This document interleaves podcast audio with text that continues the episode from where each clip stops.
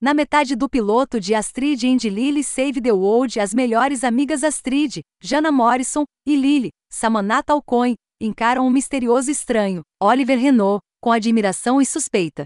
Eu sou seu guia, ele insiste. Quando eles continuam a piscar de volta para ele, ele suspira e esclarece que ele é o Gilles deles, sabendo que, se nada mais, esses adolescentes orgulhosamente nerds provavelmente receberão uma referência como Buffy, a caça-vampiros.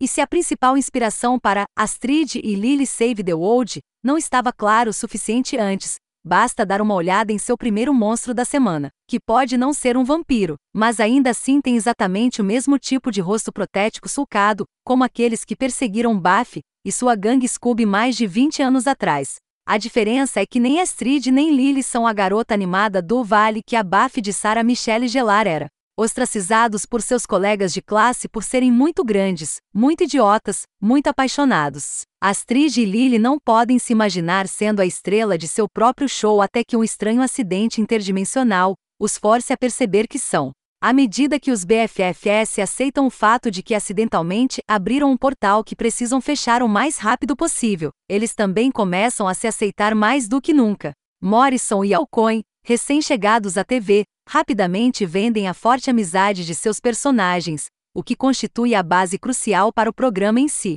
De Noelle Steman e Betsy Van Stone, Astrid and Lily Save the World. É uma nova comédia calorosa que parece ser uma adaptação de uma história em quadrinhos escrita por Astrid e Lily.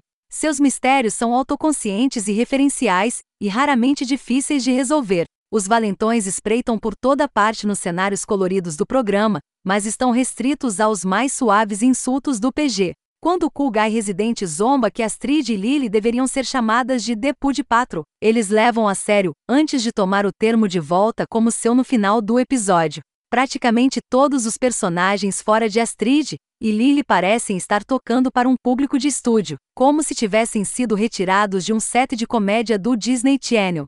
Apesar da morte horrível ocasional e riscos terríveis, tudo parece bastante seguro.